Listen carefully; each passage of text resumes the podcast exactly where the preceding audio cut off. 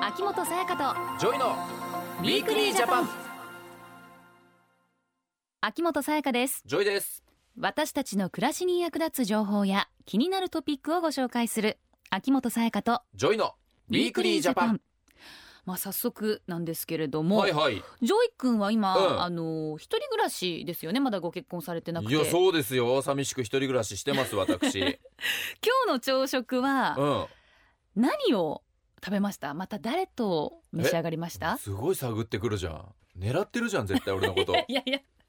質問ですよどんなねただどのん質問なただの質ご問めでん深すシ読みンしプちゃルっに、た そうかそうかえ朝食はうん俺コーンフレークおうんお、そうにコーンフレークだけコーンフレークだけですねでもおー相当な量食べるよコーンフレークおーだいぶ大盛りで食べるわめちゃくちゃ体にいいからコーンフレークってコーンフレークそうそういやなんか前もう朝からお米食べてるって話をしたらさ「はいえその顔で米なの?」って言われて、うんやっぱ期待を裏切りたくないって気持ちからコーンフレークに変えたんだよね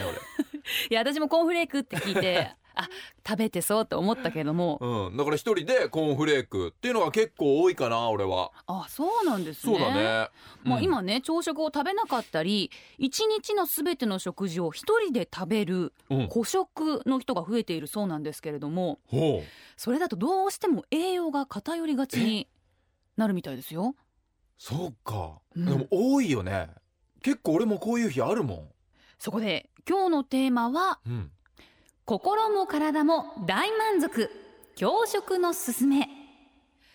教食というのは、うん共に食べると書いて教食ということで、はいはい家族や友人職場の人など誰かと一緒に食事をすることらしいんですけれども、うん教食っていう言葉聞いたことありますいや知りません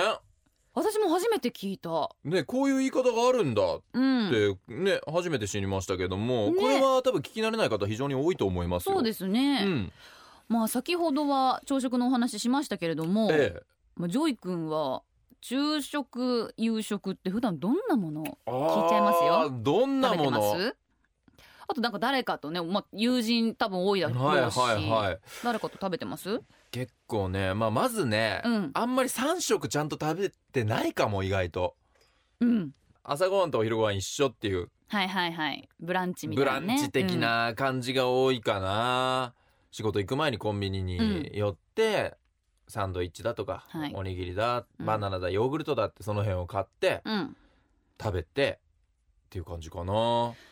え夜は外食したりします外食はうん結構その時にうん友達と夜行くことは多いですよ、おーでも大体ねもう行くお店も決まってて、うん、でもお肉ばっか食べてます焼肉とか焼肉すっごい好きで、うん結局また肉行くか肉行くかってなうっんちゃう、なっちゃうよだねからそれも大丈夫なのかなとかちょっと心配になるけども確かにお肉だけだとお野菜食べたりねバランスよく注文してればいいけど男性だけだとあまりサラダとか頼まないもんね意外となしで行っちゃうこねれ変色になってる可能性あるよね、うんうん、えどうなのさやかはどんなの食べてるの私も、まあ、外食行く時は弟誘って焼肉、おー行くんだうね、んお肉食べたりはい外食はでも週い1行かない行かない週は全然行かないああそうとはもう家であの夕方ぐらいに帰ってきたら買い物行って自分が食べたいものを作って自分あでそうなんだ食べるうんでもともとさごめん AKB にいたじゃない,うで、んはいはいああうグループの時って朝からみんなで活動してるから、うん3食メンバーと一緒にみたいなのはしょっちゅうだったのそうもうみんなで縁になってうんこうお弁当を食べながら、んあの今日の反省とかライブの反省したりとかしてた、あそうかだから一人になることがなかっただから変わったわけだよね環境がそ卒業して一人で食べるねうかうん一人でのご飯そうですよもう本当に極端に経験してるね、うん、うん最近は一日のすべての食事を一人で食べる孤食あの孤独の子って書くんだねあ個人の子ではなく、そ孤う独の子を使ってうん孤食孤食いなやんこれかちょっと寂しいうんもうこの文字が感じってさ文字が結寂し構いその数ある漢字の中でも割と寂しいトップ10ぐらい入ってくる感じじゃ入っん、てくる入ってくるなんかね孤独にご飯を食べるみたいないやでもまさに自分が孤食になっちゃってて1日3回孤食の日があると、うん俺もちょっと傷でちこれょっと傷つくねこれ自分が孤食って思うと、急に教食にしたいって思うこれを見ると、うんまあ、一人で食事をするとデメリットも少なくないようなんですね。ああということでこの後スペシャリストをお招きしてうんいろいろとお話を伺っていきたいと思います、そうか、はい秋元彩香とジョイのウィークリージャパンさあここからは農林水産省の大熊ゆかりさんに加わっていただきお話を伺っていきたいと思いますよろしくお願いしますすよろしくお願いいたします。最近一日のすべての食事を一人で食べる孤食の人が増えているということなんですけれどもこれはどうしてなんでしょうかはい。えー今日本では少子高齢化が進んでいますので、えー一人暮らしの高齢者の世帯、あるいは夫婦だけの世帯、えーそして一人親世帯なども増えていますので、はいすべての世代において一人で食事をする機会が増えてしまっているんです。ああそういうことかいろいろな家庭の事情があるので、うんやむを得ず孤食になってしまっているということなんでしょうかね。そうですね。えー昨年農林水産省が食育に関する意識調査というのを行ったんですが、はいもうほとんどの年代のほとんどの方が家族と一緒に食事をすることは重要だっていうふうに考えているんですがうんでもその20代から50代ぐらいの方々のうちの3割3割少しの人たちは家族が一緒に食事をする時間を作ることが難しいというふうに答えています。でその理由は自分や家族がその仕事が忙しいとそういうふうな理由を挙げているんです。まあもちろんみんなね同じ生活リズムでっていうのは難しいし、まあ先ほど言った世代っていうのはね、はい働き盛りの世代だったりしますから、うんこうウィークデーに家族揃ってみんなでご飯食べるっていうのはね難しい方は奥間さん多いですよね。そうですうね、やっんぱり今その共働きなども増えていますので、はいまあ、子供だけ夫だけ妻だけで食事をするご家庭も、まあ、少なくはないと思います、はい、でも一人で食べる食事が増えてしまいますとやっぱり好きなものばかり食べてしまいますしそうすると栄養も偏るうんあるいはその子供のいる家庭では親子のコミュニケーションが少なくなりますのでそうですよねええあの親が子供に食事のマナーを教える機会も減ってしまうそういったデメリットがたくさんあるんじゃないかなと思います。うんやっぱ子供たちっていうのはね、うんこういうね両親と一緒にご飯食べたりっていうのは本当に大事なことだし、そこで学ぶこと覚えることっていうのはたくさんありいまやすもたんくね。さんあるよ、ね、日々のなんか何があったのとかね、うん食事中に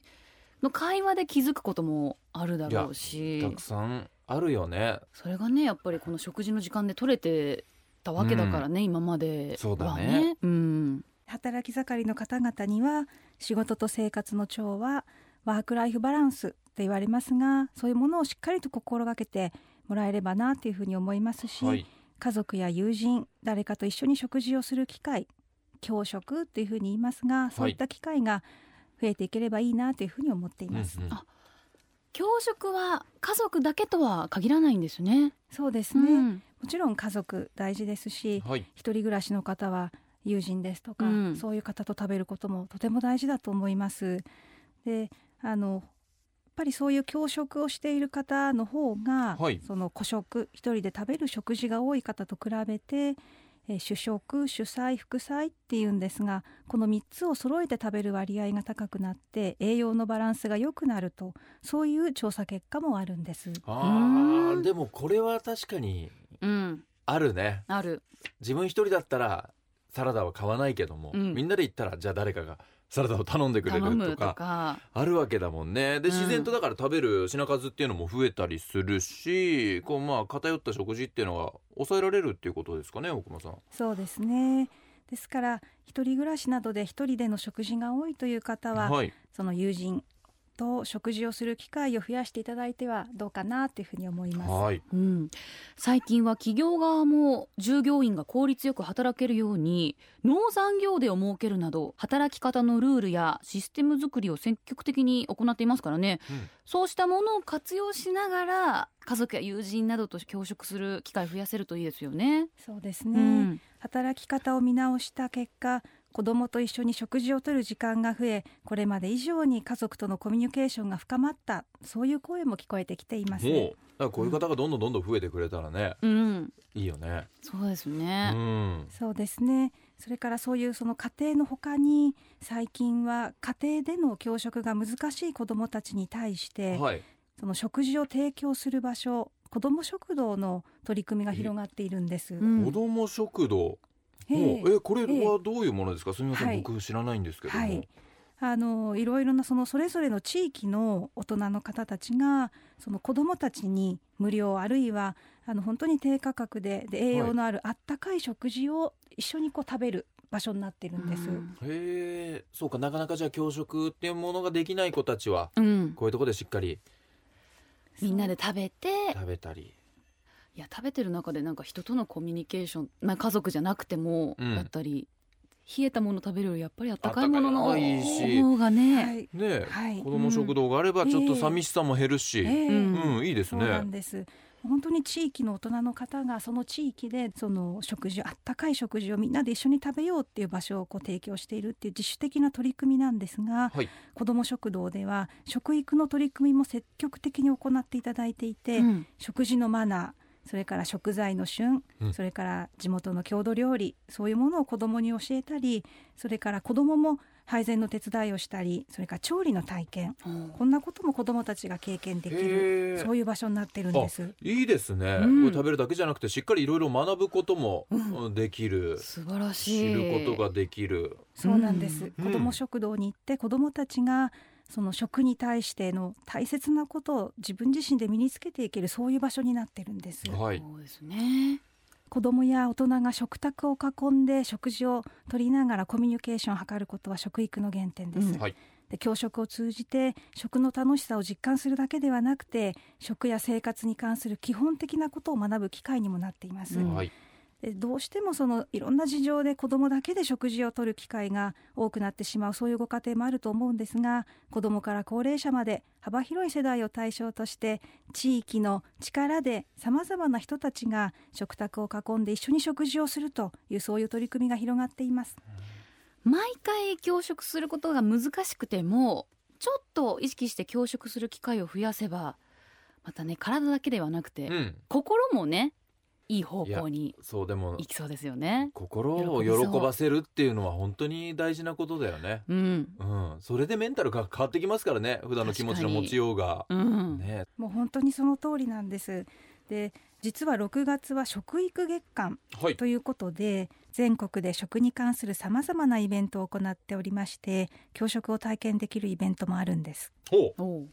で6月の23日土曜日24日の日曜日には大分県大分市の JCOM ホルトホール大分というところで、はいえー第13回食育推進全国大会 in 大分を開催いたしますはい。こちらでは食育に関するシンポジウムワークショップそういうものも行いますし展示ブース飲食ブースなども設けて食育の大切さを伝えていく予定です、うん飲食ブースなど気になりますけどそうだねん、どんなものが食べられるんでしょうか、はい、えー大分県民の皆様のソウルフードとも言われています団子汁あおあういいですね。鶏天うんはい。ひじき飯うん。こんなものもありますしそれからあの大分県の子どもたちが子ども屋台といって自分たちで、え、えーえ料理を作るとでそれをあの皆さんに振る舞うとこういうような取り組みもありますのでああえ面え白いでごす家族ね。揃って来ていただければなっていうふうに思 いこまれ子供たちが作ったものを食べるってなかなかねないないないじゃ気になるね、ん。ねえ、面白そうだね何。作るんだろぜひね行ってほしいですね大分住んでるね近く、近いよっていう方はねうねぜひまた教食を体験できるイベントもあるんですよねはい大分駅前に駅前の北口広場そこで特設コーナーを設けましてはいロングテーブルと言ってテーブルをですねたくさん並べてそこで約100人ぐらいの方がえ会話をあのしながらみんなで食べていただけるそそういうインベントもあのやることにしてます のでぜひ来ていただければと思います。 100人ロングテーブル、はいもうだから最後の晩餐どころじゃないもう長さになるわけで、もう一番端の人と端の人は目も合わないぐらいの距離に喋れないねなるかもしれないけどそれだけ大人数で食べるって楽しそうだね、みんなで囲んで食べるの面白そうねえうん食育推進全国大会 in 大分は楽しみながら食育を理解できるイベントになっていますはい。お近くの方はぜひご来場ください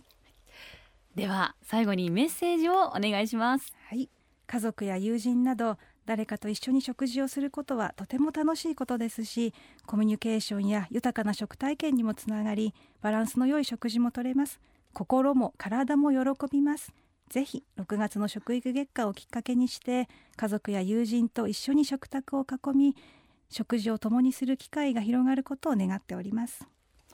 大熊さんありがとうございましたありがありがとうございました農林水産省の大熊ゆかりさんでしたウィークリージャパン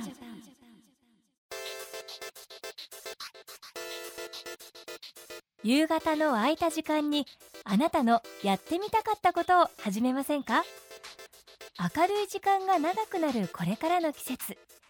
朝早くから仕事をして夕暮れのひとときを家族や友人と過ごす趣味や習い事の時間に充てるそんな夏のライフスタイルが夕活です企業でも職場の満足度や生産性の向上などのメリットから有活に取り組む動きが広がっています仕事の効率化も進め夕方を楽しく生かす働くスタイルで自分の生活を人生をより豊かに詳しくは政府広報有活で検索してください政府からのお知らせでしたウィークリージャパン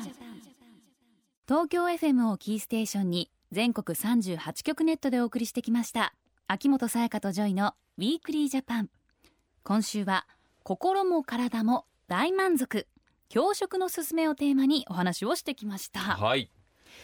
いや、これは興味深い話でしたね。うんねえとっても、あんまり考えたことがなかったんですよ。一人で食べることとか、じゃあみんなで食べる方がいいのかとうかんっていうのは意外とね、考えたことなくて、でも、さやかが、あの、まあ、心も体も教食した方が喜びそうですよねっていう話をしてたけども、うん一人でね、家でお弁当食べてる時、やっぱなんか寂しさっていうのはあるのよ。わかる俺だから大人でもそう思うってことはじゃあ子供たちって考えた時に大人以上にやっぱ寂しかったりさ、うん冷たいお弁当ね一人で食べ全然違うもんねるとかもきっとすごく寂しいことじゃん、うんだから本当にできるだけ教職をしてほしいし、うん子供食堂があるっていう話があったじゃん、うんだからなんかそこに行くことをもしかしたらネガティブに考えてるね親御さんとかもいるかもしれないけども、うん全然きっとそんなことはないしさぜ、ひねなんかねうん、活用していただきたいいでやすよねこういうものがあるんだから、どんどんどんどん使っていくべきだと思うし、そこでね、えー心も体も満たしていってほしいですけどもうね、んまあ、うん話すことで気持ち楽になったり、みんなで食べた方が絶対美味しいもんうんね、間違いないねうん うん本当そうだねだから俺ももっともっとうんしてくわ教職